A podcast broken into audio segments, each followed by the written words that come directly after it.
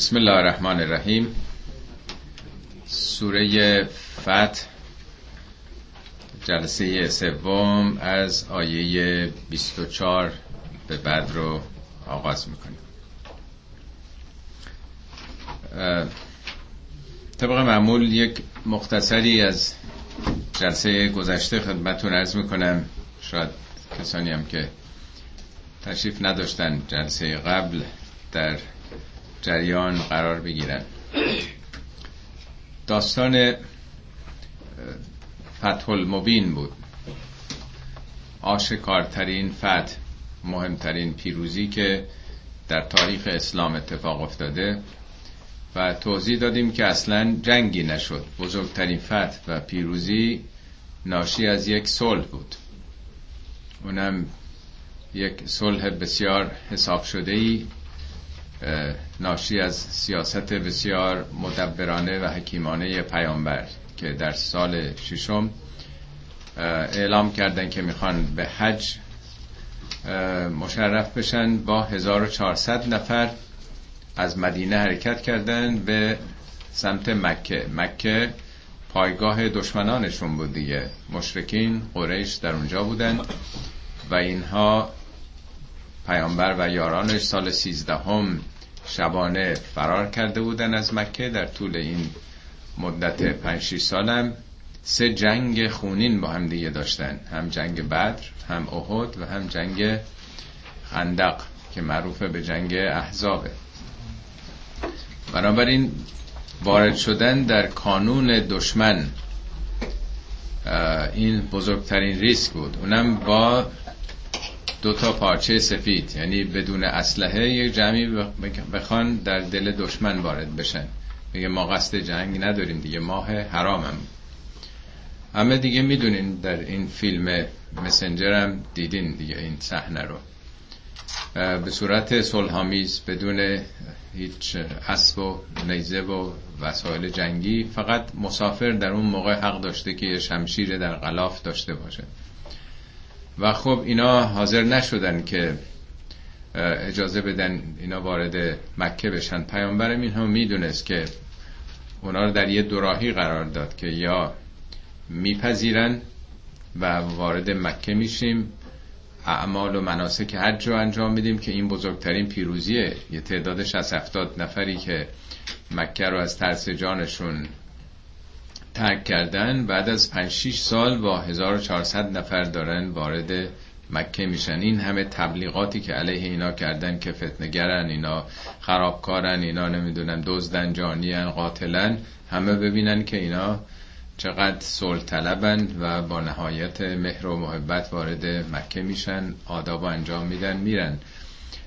و نمی‌خواستن اینطور بشه. اگرم جلوشون رو می‌گرفتن آبروشون در تمام شبه جزیره عربستان می‌رفت که اونها که باید به حال پاسدار حاجیان باشند نگهبان اونا باشند به حال متولیان مکه مانع انجام این مراسم یه جمعی که می‌خوان فقط برای این آداب بیان شدن. بنابراین دو طرفش ارز کردم برد و برد بوده برای مسلمان ها که اونام نمی‌ذارن و منجر به یک صلحنامه میشه از اینا می‌خوان که شما برگردید. سال بعد بیاین. که در واقع می‌خواستن اونا از نظر روحی شکستم نخورن. فعلا بگن برید. سال آیندهم سه روز میاین و سه روز انجام میدین و برمیگردین. ما هم شهر رو ترک می‌کنیم. ما یعنی اون سران مشرک قریش. ولی اون قراردادی که میبندن ده سال قرارداد صلح فیما بین رو امضا می‌کنن و این بزرگترین فرصت برای مسلمان ها بوده که حالا زمان می‌خرن همینی که به رسمیت شناخته شدن توسط قریش که مهمترین قبیله عربستان بوده حالا قبایل دیگه که قبلا وحشت داشتن که با مسلمان ها رفت آمد بکنن حالا آزادن که می‌تونن بیان پیمان ببندن رفت آمد بکنن. و این بزرگترین موقعیت بود که پیامبر می‌تونست که حالا وارد صحبت و مذاکره و رفت آمده با بقیه ساکنان شبه جزیره عربستان بشه و این بزرگترین توفیق بود. حالا داستان مفصل من خیلی خستتون نکنم خواستم فقط یادآوری بکنم که این آیات راجب همون جریانی است که دو جلسه گذشته هم خوندیم. هو الذی کف ایدیهم انکم به ایدیکم انهم به بطن مکه. او کسی است که خدا رو داره معرفی می‌کنه. کف ایدیهم انکم.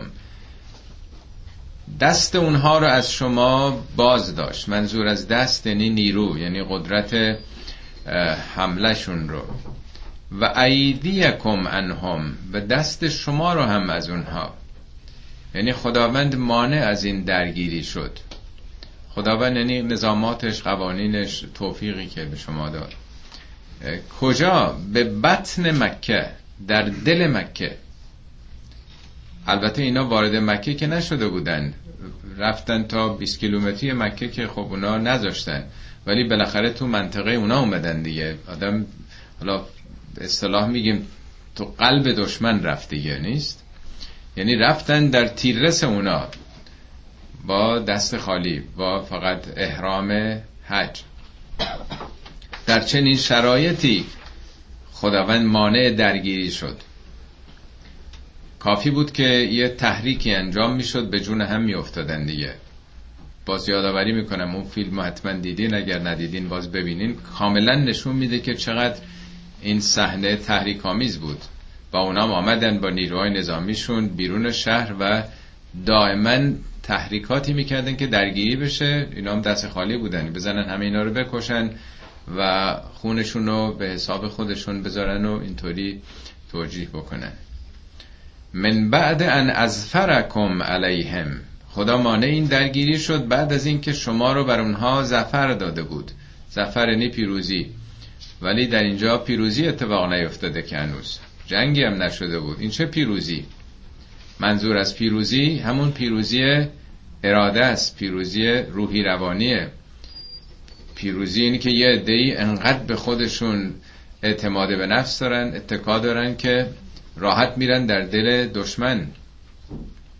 از کردم اون دفعه یادتونه درست مثل این که تو جنگ هشت ساله ایران و عراق مثلا صدام اعلام می‌کرد که ما می‌خوایم بیایم مشهد بریم زیارت. یا آقای خمینی و سپاهیان اعلام می‌کردن ما می‌خوایم بریم کربلا نجف بدون وسایل جنگی دست خالی.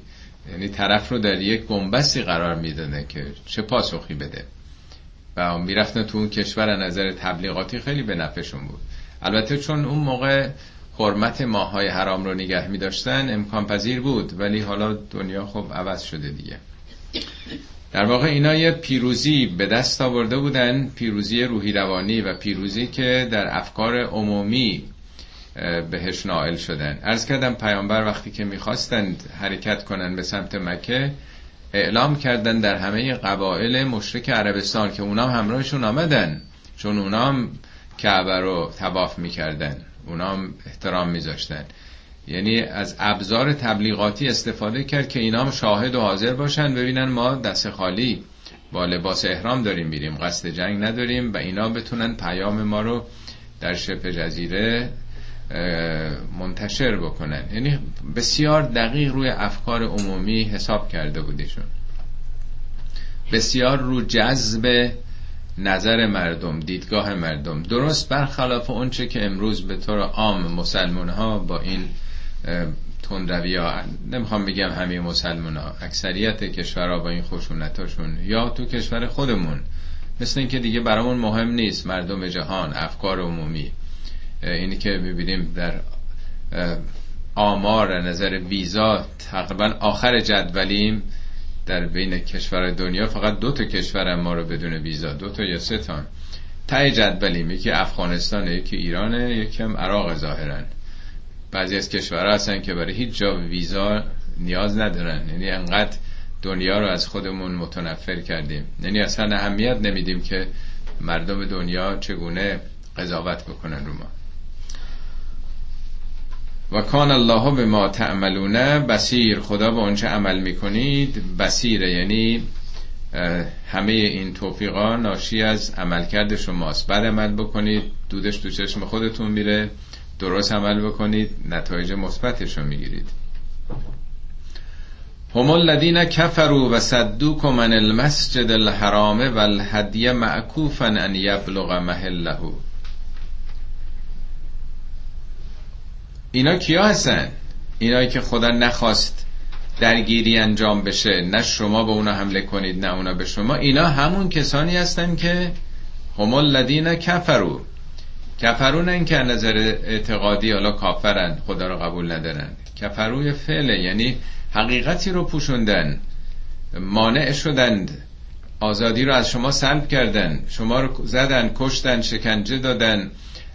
تاروندن از تو شهر آبا و اجدادیتون یه ده مجبور شدن برن حبشه یه دم شبانه فرار کردن دست از سرتون بر نداشتن کفر یعنی پوشوندن یه حقیقت مانع آزادی عدالت حقوق مردم شدن.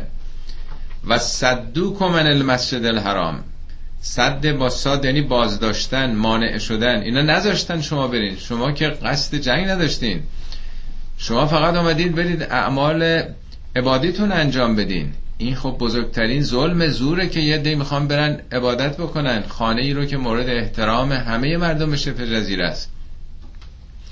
اصلا متعلق به کسی نیست. مکه مالکیت نداره. مال همه ساکنین شبه جزیره است. اینا همون آدمایی هستن که هم چنین سوابقی داشتن و هم از این کار بدیهی از این حقوق اولیه شما رو محروم کردن که نمی‌ذارن برید اونجا. مناسکتون انجام بدین. ول هدیه معکوفن ان یبلغ محله. هدی یعنی همین هدیه یعنی قربانی ها قربانی رو در واقع هدیه دارن می‌برن دیگه.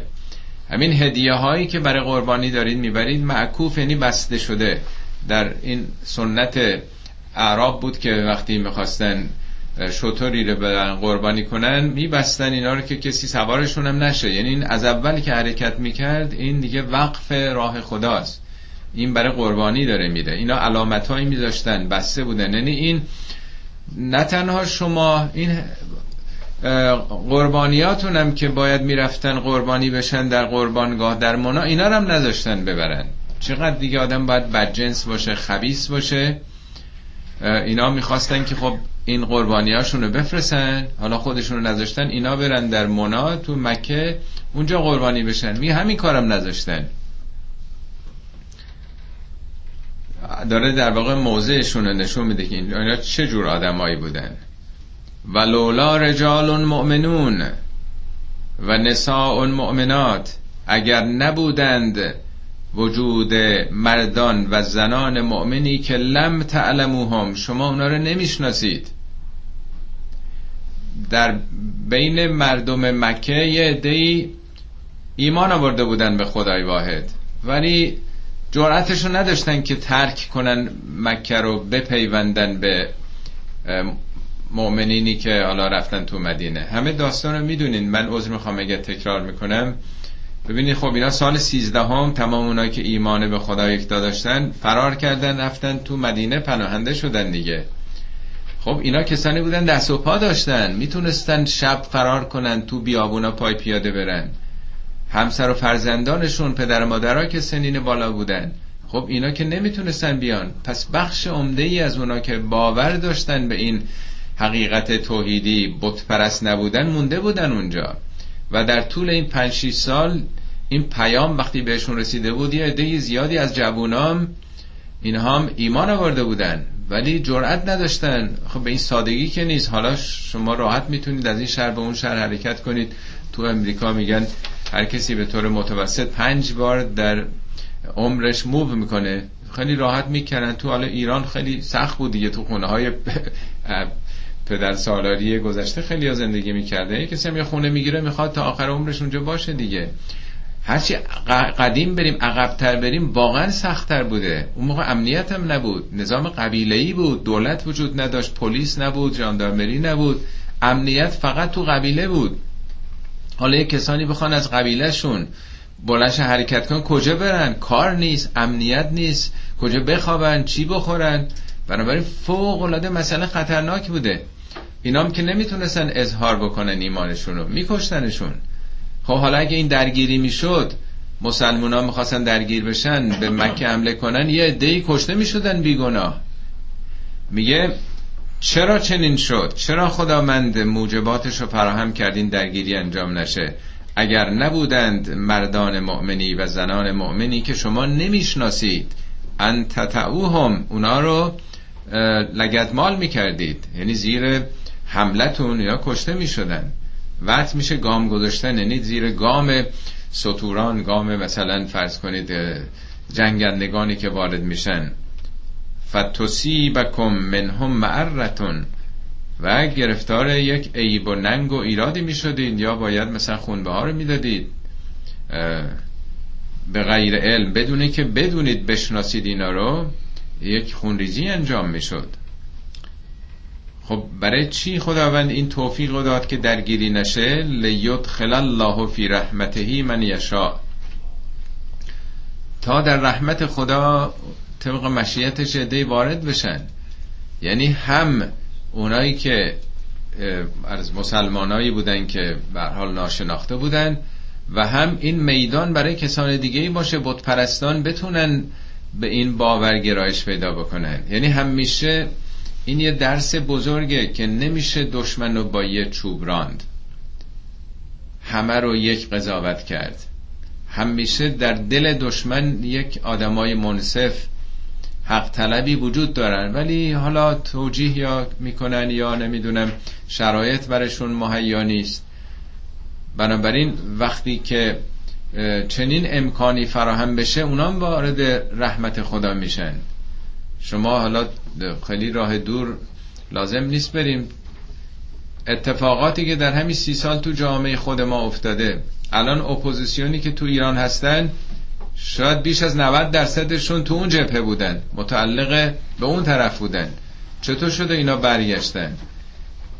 الان بلندترین صداها بلندترین اعتراضات عمدتا از ناحیه کسانی است که تو همون جبهه بودن تا دو سال پیش تا سه سال پیش. آقای نوریزاد محمد نوریزاد با این جرأت و جسارتش که اینا عرض کردم یه بار افتخارات فعلا نسل ما هستن. اینا که خب تا همین دو سال پیش تو روزنامه کیهان کار میکردیشون. از مریدان و اهل قلوب آقای خامنه ای هم بود.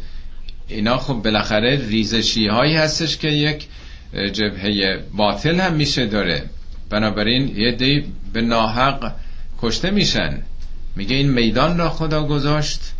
لیدخل الله فی رحمتهی من یشا طبق مشیتش یه دی فرصت بازگشت داشته باشن. بتونن بپیوندن به یه جبههی که حقه.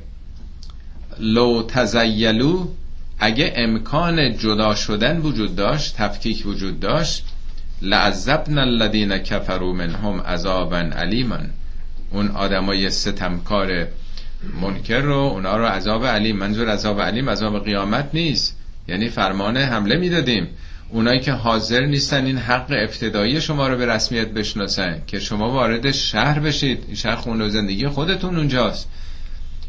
با لباس احرام بدون وسایل جنگی وارد بشین تواف کعبه بکنی حداقل حقوق شما رو گرفتن حتی قربانیاتون هم نمی‌ذارن برن این همه ظلم و ستم کردن خب بالاخره این حق دفاع هستش که خدا بگه که خب برین دفاع کنید برید به زور وارد شهرتون بشید. حالا که نیروش هم دارید نه که فرمان حمله برای زدن و کشتن و زورگویی به اونا. این دیگه نمیشه گفت بهش که زوره.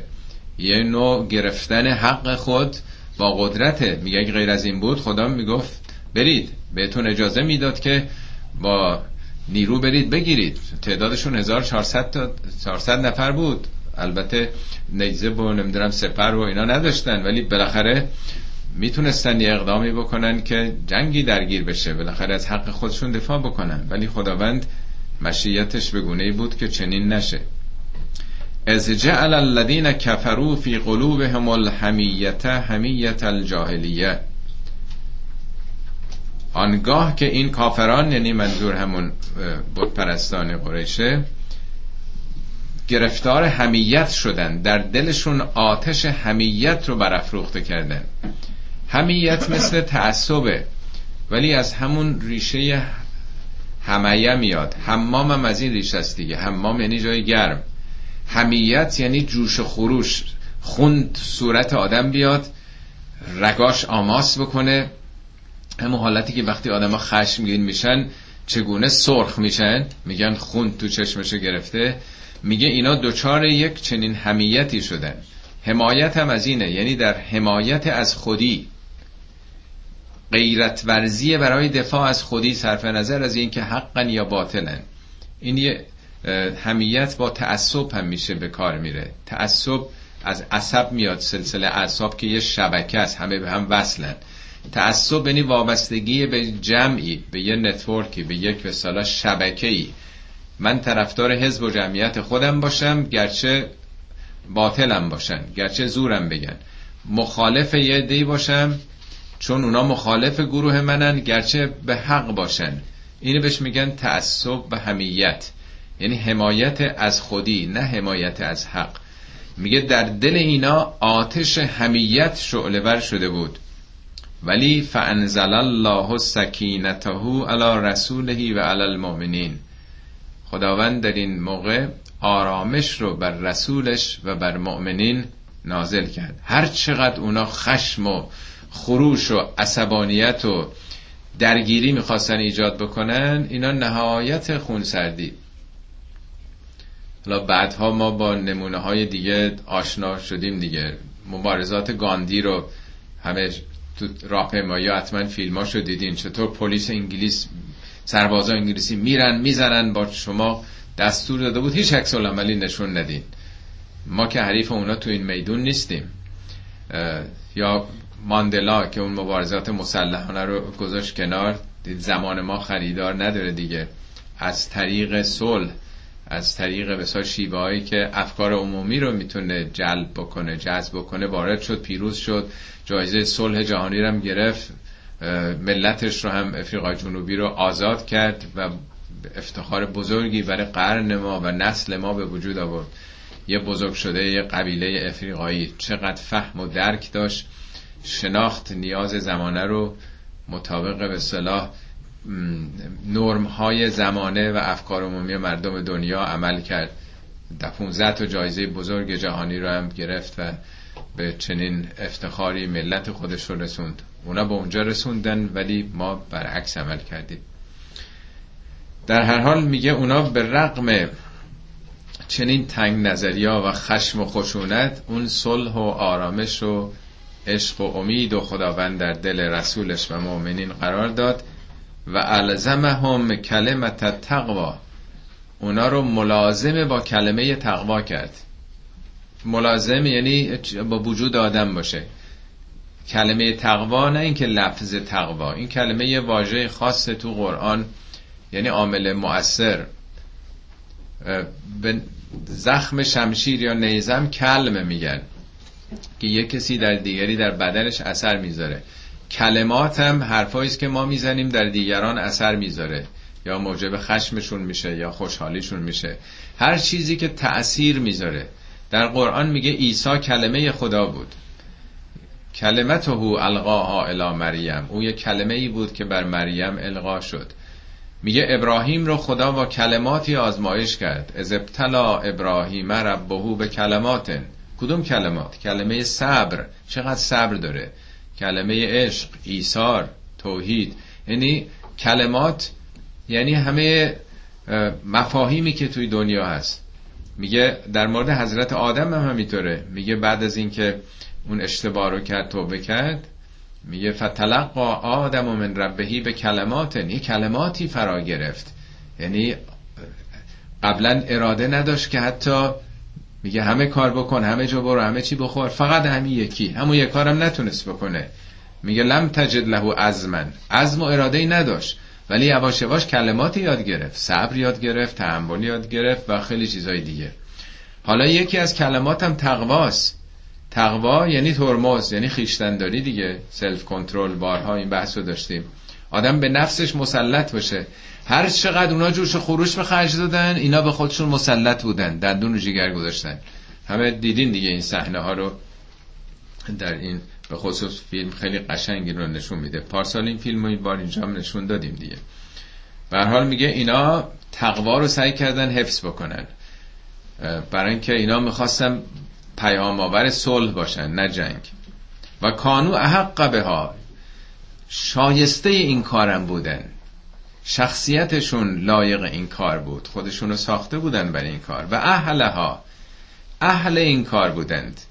و کان الله به کل شیء علیمن خدا به هر چیز علیمه.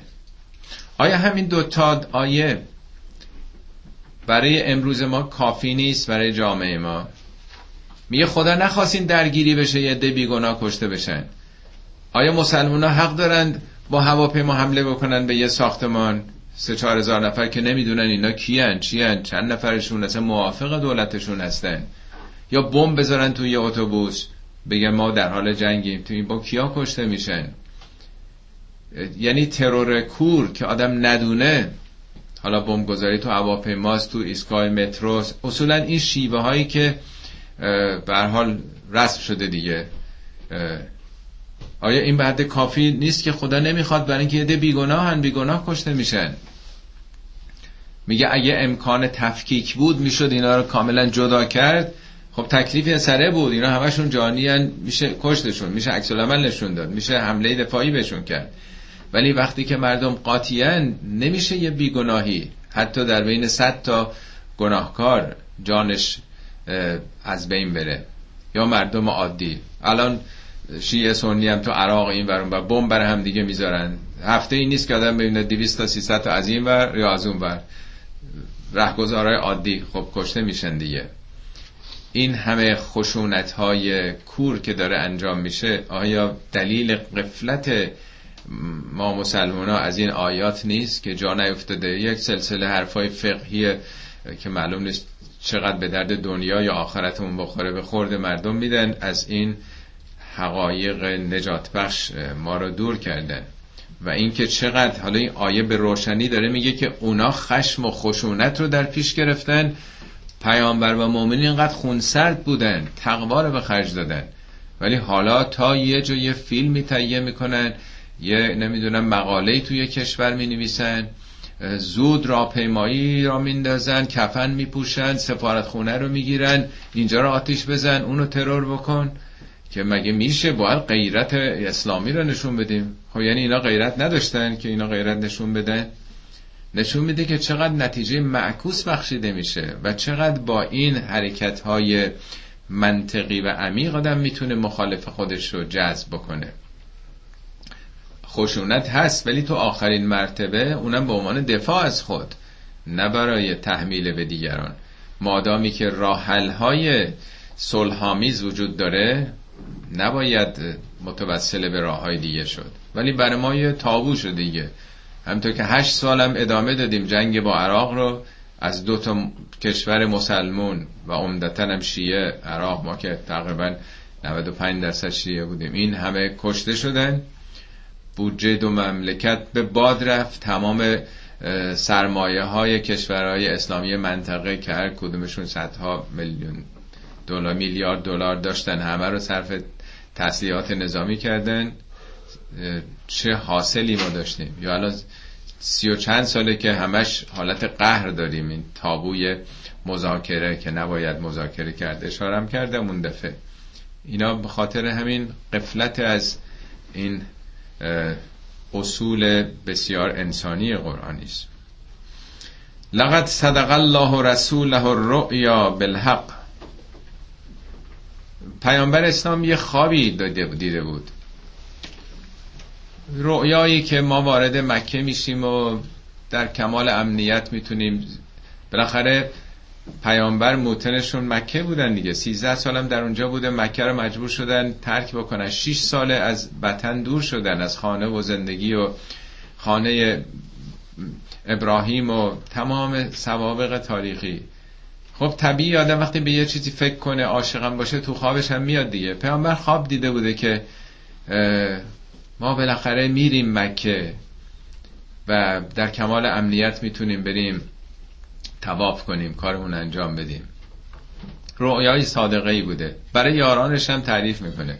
ولی وقتی این اتفاق میفته مسلمان ها فکر می‌کنن که امسالی که حالا ما رفتیم با 1400 نفر پیامبرم که خواب و دیده این الهامات مثلا غیبی حتما وارد میشیم.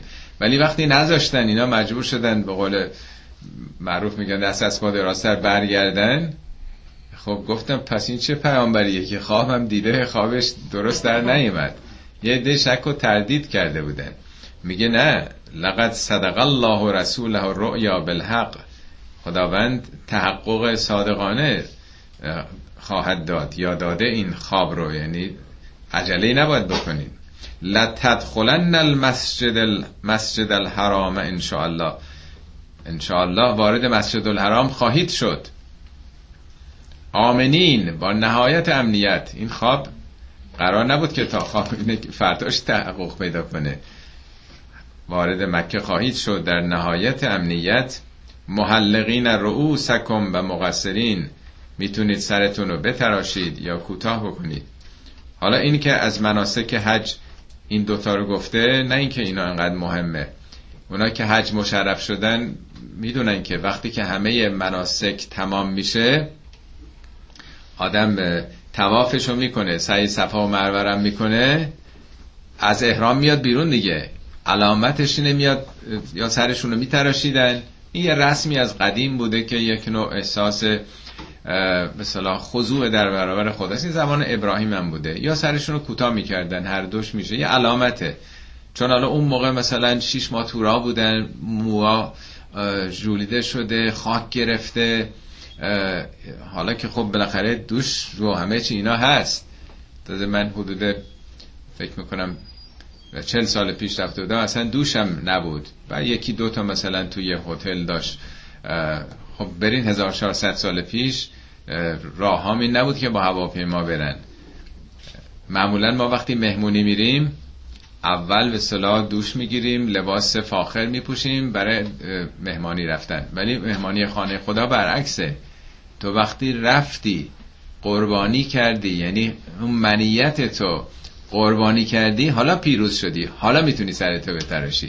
یعنی با همون حالت جولیده باید رفت چون اونجا خدا که تو اونجا نیست. خیلی جالبه که یه مقاله هم بنده نوشته بودم شاید دیده باشین. پیرایش بعد از پیروزی.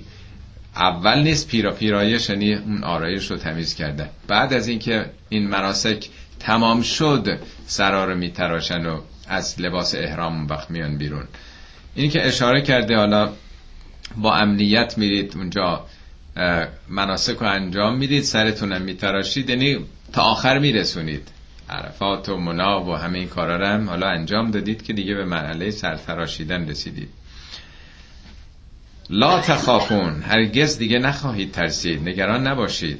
حالا امسال نذاشتن. اتفاقا سال بعد میان. طبق قرارداد اونا سرانی که نمی‌خواستن اینا رو ببینن ترک می‌کنن مکه رو. اینا سه روز میرن اونجا مناسکشون انجام میدن. سال بعد یعنی دو سال از این پیمان گذشته چون این مشرکین بود پرستا قرارداد و نقض می‌کنن پاره می‌کنن به هم می‌زنن مسلمان هم را میفتن با ده هزار نفر حالا.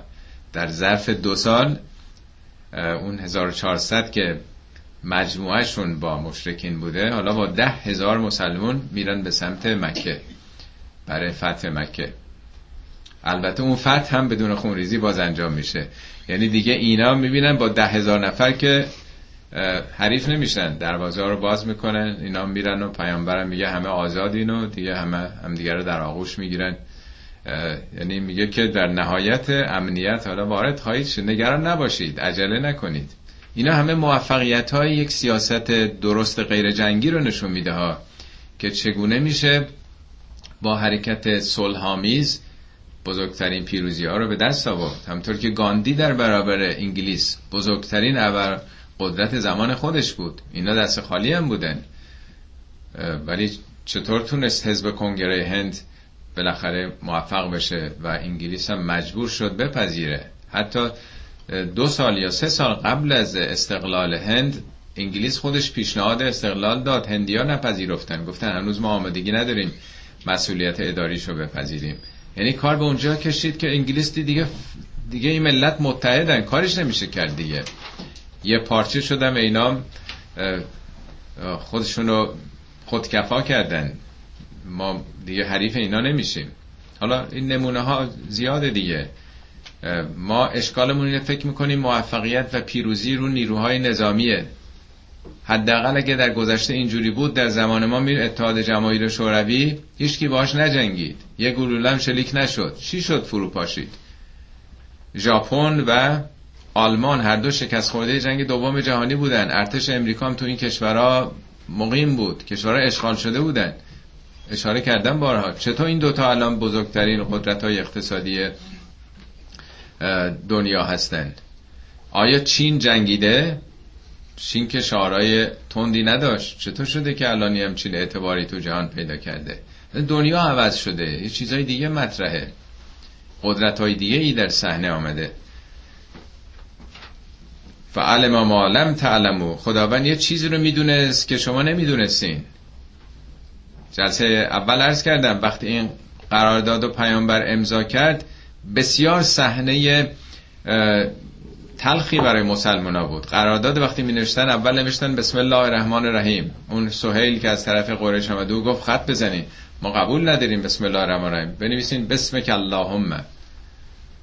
خیلی مسلمان ها عصبانی شدن که اینا, اینا رحمانیت رو قبول نداشتن. الله رو قبول گفت اشکال نداره پاکش کنیم بنویسین. بند دومش بود که من محمد رسول الله این قرارداد از جان محمد رسول خدا با گفت دست نگرده تو رسول خدا نیستی. اگه بود که نمیجن بنویس محمد ابن عبدالله. یعنی همش تحریک آمیز بود برای مسلمان ها بعدم که گفتم یه بند قرارداد این بود که هر کسی از قریش پناهنده شد به مسلمان ها اینا باید پس بدن ولی اون طرف نه. در همون موقع که قرارداد رو امضا کردن پنج دقیقه بعدش دو نفر جوان فرار کردن. پیامبر گفتن برگردونی. هرچی مسلمان ها گفتن که این این دوتا به دامن اسلام پناه آوردن. گفت نه قرارداد نوشتیم برگردونی خدا برای اونها یه راهی پیش باشون می‌گذاره. مواد قراردادم ظاهرا خیلیش به نفع اونا بود. ظاهرا که برگردید. اینا این همه راه اومدن باید برگردن. سال بعد بیان. ولی همینی که بعضی از مواد اون قرار داد فرصت می‌داد و اینا پیامبر پذیرفت و میگه خدای چیزی رو می‌دونست که شما نمی‌دونستین. شما زود نگر هستید مسائل زود و زور و ضربتی رو فقط می‌بینین. فوری جلو چشمتون می‌بینین. بلند مدت نتایج سیاست های صلحآمیز رو نمی‌تونید درک بکنید. فجعل من دون ذالک فتحا قریبا. فتح نزدیکی برای شما بجز این قرار داد. حالا داستانش مفصل جای دیگه بعد صحبت می‌کنیم. بعد دیگه برگشتن درگیری که با یهودیان خیبر پیش آمد یه پیروزی بزرگی اونجا به دست آوردن. هو ارسل رسوله بالهدى و دین الحق. او کسی است که رسولش رو فرستاد؟ ارسل رسوله بالهدى همراه هدایت یعنی کتاب هدایت و دین الحق یه آینه به حق. لیظهره علی الدین کله و کفا بالله شهیدن حالا در ترجمهاتون می‌خونین حتما اینطوری ترجمه کردن. تا پیروز بگردانه. بر همه ادیان به طور کلی. یعنی اسلام فرستاده که ریشه همه ادیان رو بکنن. ظاهرا که خیلی اینطوری ترجمه می‌کنن. اولا دین پیش خدا یه دین بیشتر نیست. در قرآن میگه ان الدین عند الله الاسلام. دین نزد خدا فقط اسلامه نه به معنای دین اسلام. یعنی تسلیم خدا شدن. میگه و من یبتق غیر الاسلام دینن اگر کسی غیر اسلام رو انتخاب بکنه فلن یقبل من هرگز ازش پذیرفته نمیشه و در آخرت ضرر می‌بره. خب از یه طرف نوشته که فقط اسلام. از یه طرف دیگه قرآن 16 بار درش آمده میگه این کتاب تصدیق کننده تورات و انجیله. حتی یه جا میگه نگهدار انجیله. بارها تجلیل کرده از اونها. اصلا به یهودیا میگه و به مسیحیا لستم علا شیء حتی تقیم و تورات و انجیل شما فاقد ارزشید مگر اینکه به تورات و انجیل عمل بکنید. تجلیل قرآن از اونها فوق العاده چطور می‌تونه بگه من این دین رو فرستادم که همه رو بزنه بکشه و باطل بکنه؟ فقط یه دین. قرآن میگه اصلا یه دین بیشتر نیست تو دنیا. میگه شرع لکم من الدین. از اون دین واحد یه شعبه برای تو صادر کردیم. یکی برای نوح برای ابراهیم برای موسی برای عیسی غیره. شریعت ها مختلفن ولی دین یکیه. مثل رودخانه است. یه رودخانه است ولی شعبی ازش منشعب میشه. از نظر خدا فقط تسلیمه. در قرآن هواریون میگه اینا مسلمان بودند کسانی که با همراه موسی بودن میگه اینا مسلمان بودن. ابراهیم میگه مسلمان بود. حنیفن مسلمن. میگه اصلا این دین اسلام او پایگذاری کرده از اون موقع. هنوز این اسلامی که ما فکر می‌کنیم نبود. سلیمان اسمش از سلیمان از اسلام آمده. ملکه سبا میگه اسلم تو من دیگه اسلام آوردم. مع سلیمانم. من همراه سلیمان مسلمان شدم. ساهران میگن ما مسلمان شدیم. وقتی فرعون میگه میکشمت میکشمتون میگن لا زیره انا الی ربنا منقلبون. ما دیگه مسلمان شدیم. منظور اینه دین نزد خدای میگه در واقع تسلیم شدن به خدا رو اونم نه با زورش هم لیظهره از ظهور میاد. کلمه ظهور. ظهور یعنی آشکار شدن. یعنی این حقیقت که بالاخره اگه خدایی هست یه خداست. اگه قانونی تو دنیا سجور قانون که نمی‌تونه باشه. این وحدت رو در واقع حالا خیلی هم خدا رو قبول ندارن تو این دنیا. اونا میگن اگر باشه دیگه دیگه چند خدایی نمی‌تونه باشه. اون موقع 330 تا بت توی کعبه بوده. هر قبیله برای خودش یه بت داشته. میگه این اندیشه به وحدت رو اگر خدایی هست یکیه اگر نیروی هست در جهان یکیه. این رو غلبه می‌کنه بر همه اندیشه های غیر از این. خب عملا هم همینطوری شد دیگه. تا قرن چهارم پنجم این اندیشه لاقل در دنیای اون روز غالب بر اندیشه های دیگه در دنیا بود. و کفا بالله شهیدن همین که خدا شاهد باشه کافیه. این یعنی به شهادت خدا که چنین چیز خواهد شد کفایت می‌کنه. آیه بعدیش که مفصل ترین آیه این سوره هست. و کل حروف الفبای زبان عربی در همین آیه اومده. البته آیه 154 سوره آل امران هم اینطوره. ولی به حال این آیه بسیار آموزنده است. یه وصفی از شخصیت پیامبر و مؤمنین همراه او. چون بعضی از بدآموزیام ازش شده با دقت باید بهش توجه کنیم. محمد رسول الله. محمد رسول خدا. والذین معه اونهایی که با او هستند یعنی پیروان او همراهان او چه ویژگیهایی دارن؟ اشداء علی الکفار رحماء بینهم.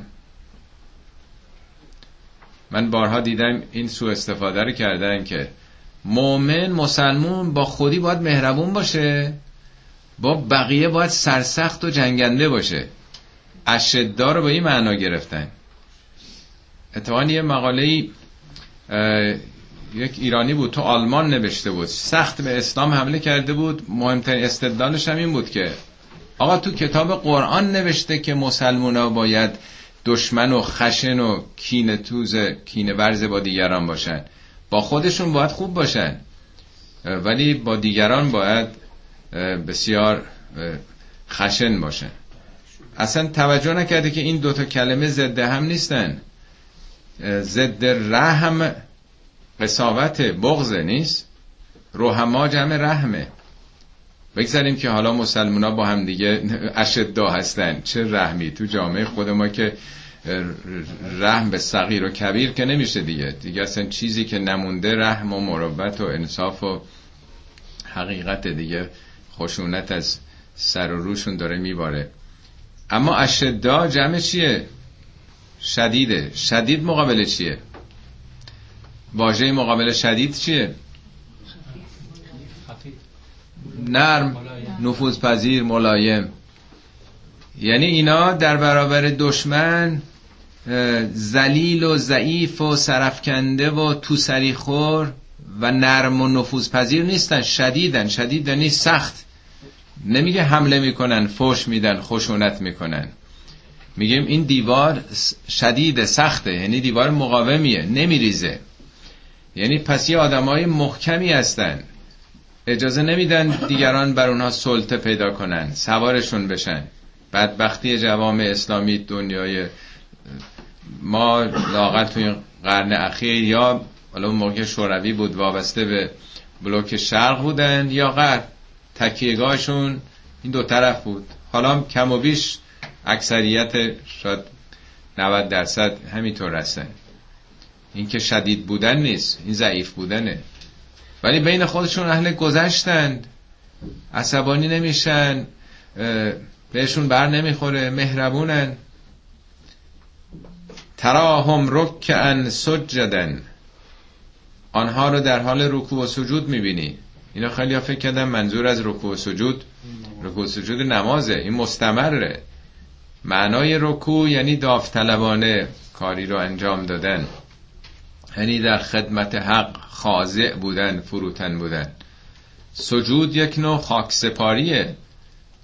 خاکساری در واقع. در قرآن هستش که بارها میگه که همه جهان در حال سجود خدا. میگه ولله یسجد ما فی السماوات والارض.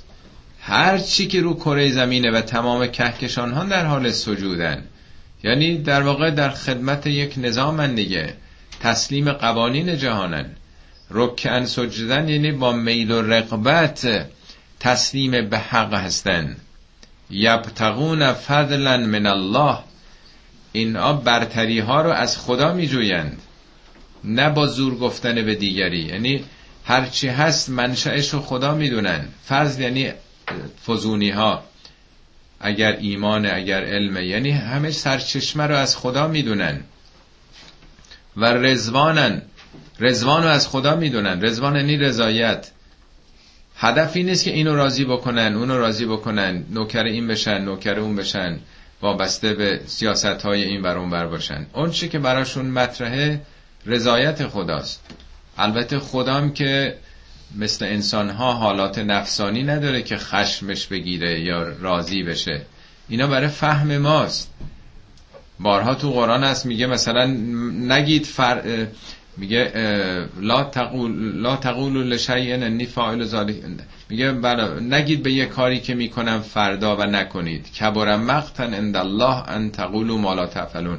موجب شدیدترین خشم خداست که یک حرفی بزنید که عمل نمی کنید خدا که خشمی نداره. بله لما تقولون ما لا تفعلون؟ کبار مقتن الله. بله. ولی خداوند که از ما تاثیر نمیپذیره. وگرنه خدا باید چندین میلیون در روز باید خوشحال بشه و عصبانی بشه دست ما. اینا برای فهم ماست. رضایت خدا یعنی مطابق قوانین و نظامات او. خشم خدا یعنی اون چیزی که با مبازین و میارای او سازگار نیست. سیماهم فی وجوههم. علامتشون در چهره هاشون آشناست. من اثر سجود. از اثر سجود. خب این یه ظاهری داره. که میگن علامت مؤمن بودن اینی که اثر سجود رو پیشونی باشه که بارها هم صحبت کردیم که چه ابتکارایی هم به خرج میدن و بادکش می‌ذارن و نمی‌دونم. انواع این به صلاح چیزام هست نمی‌دونم. گشنیزی هست نمی‌دونم. انواع اشکال مختلف تو اینترنت دیدین که برای که نشون بدن ما خیلی اهل خدا و سجده و اینا هستیم. چقدر هی می‌خوان مهر پیشونی رو چیز بذارن. خیلی شیوه های راحتی هم ابتکارهایی به خرج دادن و می‌تونن خیلی زودم نماز شب خون بشن و این علامت ها رو ظرف یه هفته رو پیشونیشون بذارن. ولی این ظاهر که خب این که دلیل نمیشه. اینا یه چیز مربوط به پوست و ممکنه یه عمر یه کسی نماز شبم بخونه هیچ اثری هم در پیشونیش نباشه. این علامت ها ظاهریه. وجوه هم به معنای چهره نیست. مواردی که کلمه وجوه در قرآن آمده ببینید وجوه یعنی روی ها میگه ابراهیم میگه انی وجه تو وجهی للذی فطر السماوات والارض. من وجه همو به سوی کسی که این آسمان ها و زمین را آفریده کردم نه که به سمت او خدا که جایی نیست که آدم روشو به سمت او بکنه. وجه یعنی هدفم آرمانم رو امیالم رو به سمت خدا کشوندم. میگه علامت هاشون از اهدافشون معلومه از روی کرداشون معلومه. این تو چه کاریه؟ زندگیش تو چه خطیه؟ می‌خوای بشناسیشون؟ ببین چی کار می‌کنه؟ به چی رو آورده؟ تو زندگی به چی رو آورده؟ اقبالش توجهش انگیزه هاش چیه؟ از اونا می‌تونی بشناسی اینا رو. دنبال چه کاریه؟ به چی کار مشغوله؟ ذالک مثلهم فی و مثلهم فی الانجیل. می‌خوای اینا رو بشناسی؟ نمونه هاش تو تورات و انجیل هم هست این تیپ آدما من تا این کتاب مقدس آوردم براتون می‌خونم. هم از تورات این کتاب اشیاء نبی است در تورات. در قرآن هست که میگه لقد کتب نافذ زبور من بعد ذکر ان الارض یرث عبادی الصالحون. در کتاب داوود نوشتیم که در آینده زمین رو بندگان صالح ارث می‌برن. اینم حالا همینه میگه. میگه درخت خاندان داوود بریده شده است. اما یک روز کنده آن جوانه خواهد زد. ولی از ریشه آن شاخه تازه خواهد روید. روح خداوند بر آن شاخه قرار خواهد گرفت. یعنی روح حکمت روح فهم روح مشورت روح قوت روح شناخت و ترس از خداوند. تمام خوشی او در اطاعت از خدا خواهد بود. او یعنی او که بعدا خواهد آمد او بر اساس آنچه دیده یا شنیده داوری نخواهد کرد. دیده یا شنیده می شود یعنی دنبال شایعات نیست. بلکه از حق فقرا و مظلومان دفاع خواهد کرد و از بدکارانی که بر ایشان ظلم می کنند انتقام خواهد گرفت. او با عدالت و صداقت حکومت خواهد کرد. در آن روز آن پادشاه نوظهور نوظهور خاندان داوود پرچم نجاتی برای تمام قومها خواهد بود و مردم به سوی او خواهند آمد و سرزمین او از شکوه و جلال پر خواهد شد. یک اشاره هم در اتفاقا همین مثالی که حالا بعد از این می‌خونیم. بذاریم اولین مثال بعدیش رو بخونم بعد مال انجیل میگه مثال اینجور آدما که مقاومن در برابر دشمن ولی انقدر فروتن و متواضع در بین خودشون هستند و همش دنبال خدان عینا در تورات و انجیل هم اوصاف اینا اومده. مثل هم فل انجیل مثالشون تو انجیل اینطوریه که حالا می‌خونیم. مثل هم فل انجیل که زرع اخرج شطعه. مثالی که در انجیل از این آمده مثل یک جوانه است. زرع زراعتی که یه دانه ای که حالا یه جوانه ای از خاک زده بیرون.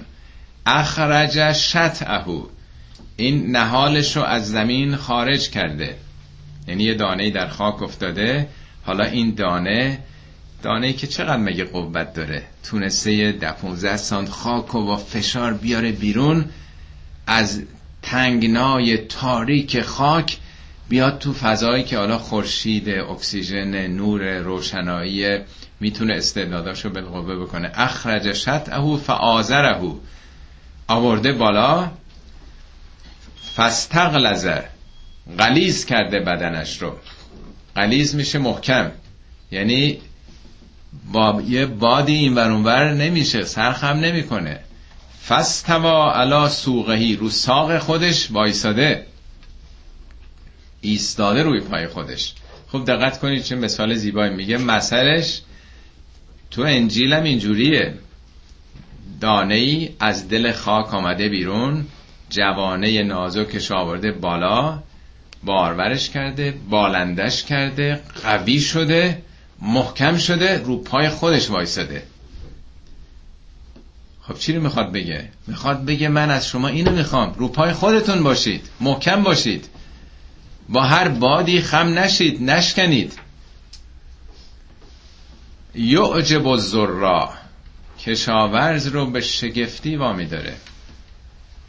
کشاورز وقتی می‌بینه این دانه که پاشیده چقدر گیاه برومندی شده کیف می‌کنه لذت می‌بره. البته اینجا مثال منظور زراع نیستا زارعان جوامع معلمین اخلاق پیامبران اولیا مربیان. یه معلم وقتی می‌بینه شاگرد چقدر خوب درس خونده کیف نمی‌کنه لذت نمی‌بره. یه پدر و مادری رو بچه هاشون هر کسی هر مربی باشه بزرگترین لذتش اینه که ببینه اونا چقدر بارور شدن بالنده شدن.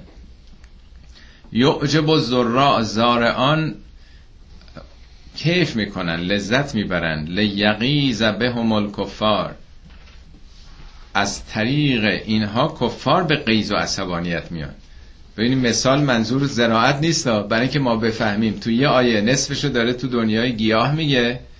میگه تو وقتی که محکم باشی اونا عصبانی میشن نمی‌تونن سوارت بشن. سواری ازت بگیرن. بنابراین به قیز میان. مؤمن نباید قیز داشته باشه. تو اینجا میگه لیقیز و به همول کفار کفار بازم بخوام بگم جنبه فکری تنها نداره. عمل کرد کفاری که تو اون موقع این اصطلاح آمده اون عده هستن که این حقوق پایمال کردن. آزادی فکر و اندیشه رو بر نمیتابن هر کسی از بت پرستی می‌خواد سر, بتا... سر برداره میکش... میکشتن شکنجه می‌دادن. اینا رو می‌گفتن. خب حالا بذاریم مثال بخونم بعد اون خط آخرم می‌کنیم این توی انجیل متاست از قسمت سیزدهمه.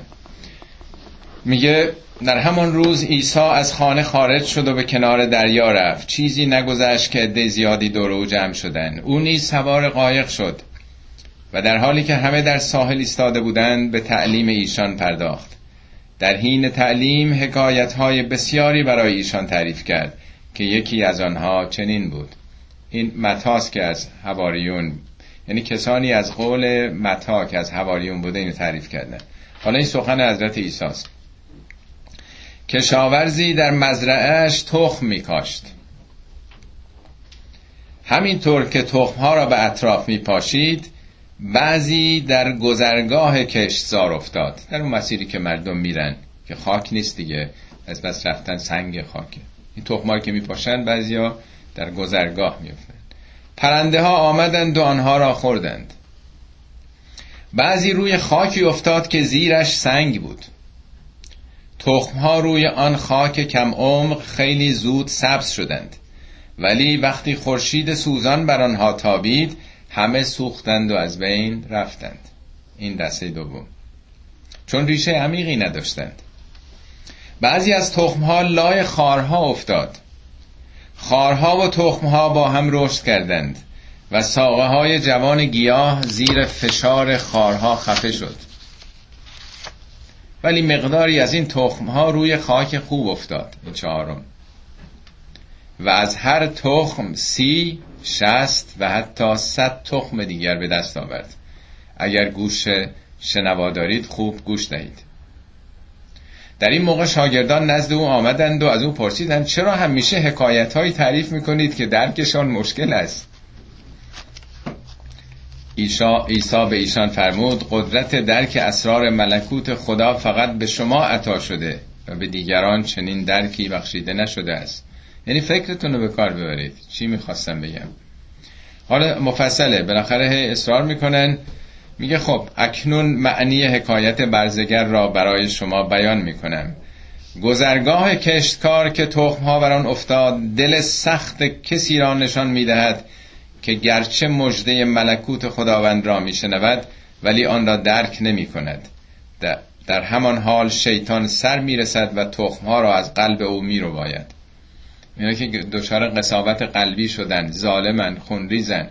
استعداد معنویشون از دست دادن. این استعداد تخمی که باید این به اصطلاح دانه قدسی نفس شیطان میرو باید خاکی که زیرش سنگ بود دل کسی را نشان می‌دهد که تا پیغام خدا را میشنود فوری با شادی آن را قبول می کند ولی چون آن را عمیقا درک نکرده است در دل او ریشه ای نمی و به محض اینکه آزار و اذیتی به خاطر ایمانش ببیند شور و حرارت خود را از دست می‌دهد و از ایمان برمیگردد. آدمای سطحی متعصب دیگه انقدر اینا رو تجربه کردیم می‌دونیم حضرت عیسی چی رو میفرمود. سومی. زمینی که از خار پوشیده شده بود حالت کسی را نشان می‌دهد که پیغام را میشنود. ولی نگرانی های زندگی و عشق به پول کلام خدا را در دل او خفه می کند او نمی‌تواند خدمت موثری برای خدا انجام دهد. اما زمین خوب دل کسی را نشان می دهد که به پیغام خدا گوش می دهد و آن را می‌فهمد و دی به دیگران نیز میرساند. و سی شست حتی صد نفر به آن ایمان می آورند عیسی باز مسئله دیگری برای ایشان آورد. میگه ملکوت خدا مانند دانه ریز خردل است. این به این چیزی که این آیه خوندیم بیشتر می‌خوره. خردل دانش چقدر ریزه؟ میگه ملکوت خدا یعنی بهشت مانند دانه ریز خردل است که در مزرعه ای کاشته شده باشد. دانه خردل کوچکترین دانه هاست. با وجود این وقتی رشد می کند از تمام بوته های دیگر بزرگتر شده به اندازه یک درخت می شود به طوری که پرنده ها می آیند و در لابلای شاخه هایش لانه می کنند حالا مفصل میگه که این مثال ها رو برای امت های پیشن در زدیم زدیم. مثال در انجیل مثل دانه است که از زمین آمده بیرون شاخش رو چیز کرده محکم کرده رو پای خودش وایستده نمیگه تجاوز به گیاهای دیگه بکنید نمیگه بالا رونده باشید گیاهان خود رو بالا رونده در, در دیوار مردم برین بالا تجاوز بکنید. رو پای خودتون محکم باشید. محکم باشید که زور نگن. فستوا علا سوقه. رو خودتون تا مربیاتتون رو به تشویق و به لذت وادارید وعد الله الذين آمنوا و عملوا الصالحات منهم مغفرتا و اجرا عظیما. خداوند به این انسان هایی که اهل ایمان به پروردگار و اهل عمل صالح عمل اصلاحی هستند مغفرت و اجر عظیمی رو وعده داده. این اوصاف کسانی بود که این راه عشق و محبت و خودکفا بودن رو طی کردن و در ظرف تا قرن ارز کردم چهارم پنجم چنان تمدن باشکوهی رو به وجود آوردن و از یک سرزمین عقب افتاده تو دنیا عربستان که به قول دکتر شریعتی میگه عربستان هیچ وقت نه ایران نه روم هیچ ابرقدرتی حوث نمی‌کرد اونجا بره برای که هیچی نداشت عقب افتاده خشک بی محصول در تمام دوران جنگ های ایران و روم. هیچ کدوم رقبت نکردن حتی اونجا برن. از چنان سرزمینی وقتی چنین گیاه های خودکفایی پدید آمدن تونستن چنین شگفتی هایی رو بیافرینن. هیچ راه هم ما ایرانیا یا ما مسلمانان در دنیای امروز با این عقب افتادگی های تاریخمون هیچ راه حل دیگه هم نیست. جز اینکه قوی بشیم رو پای خودمون خودکفا و سازنده باشیم. متاسفانه الان هی فکر می‌کنیم که باید دیگران رو تخریب کرد تا موفق شد. ولی قرآن میگه راهش اینه که خودت قوی بشی. صدق الله العلی العظیم.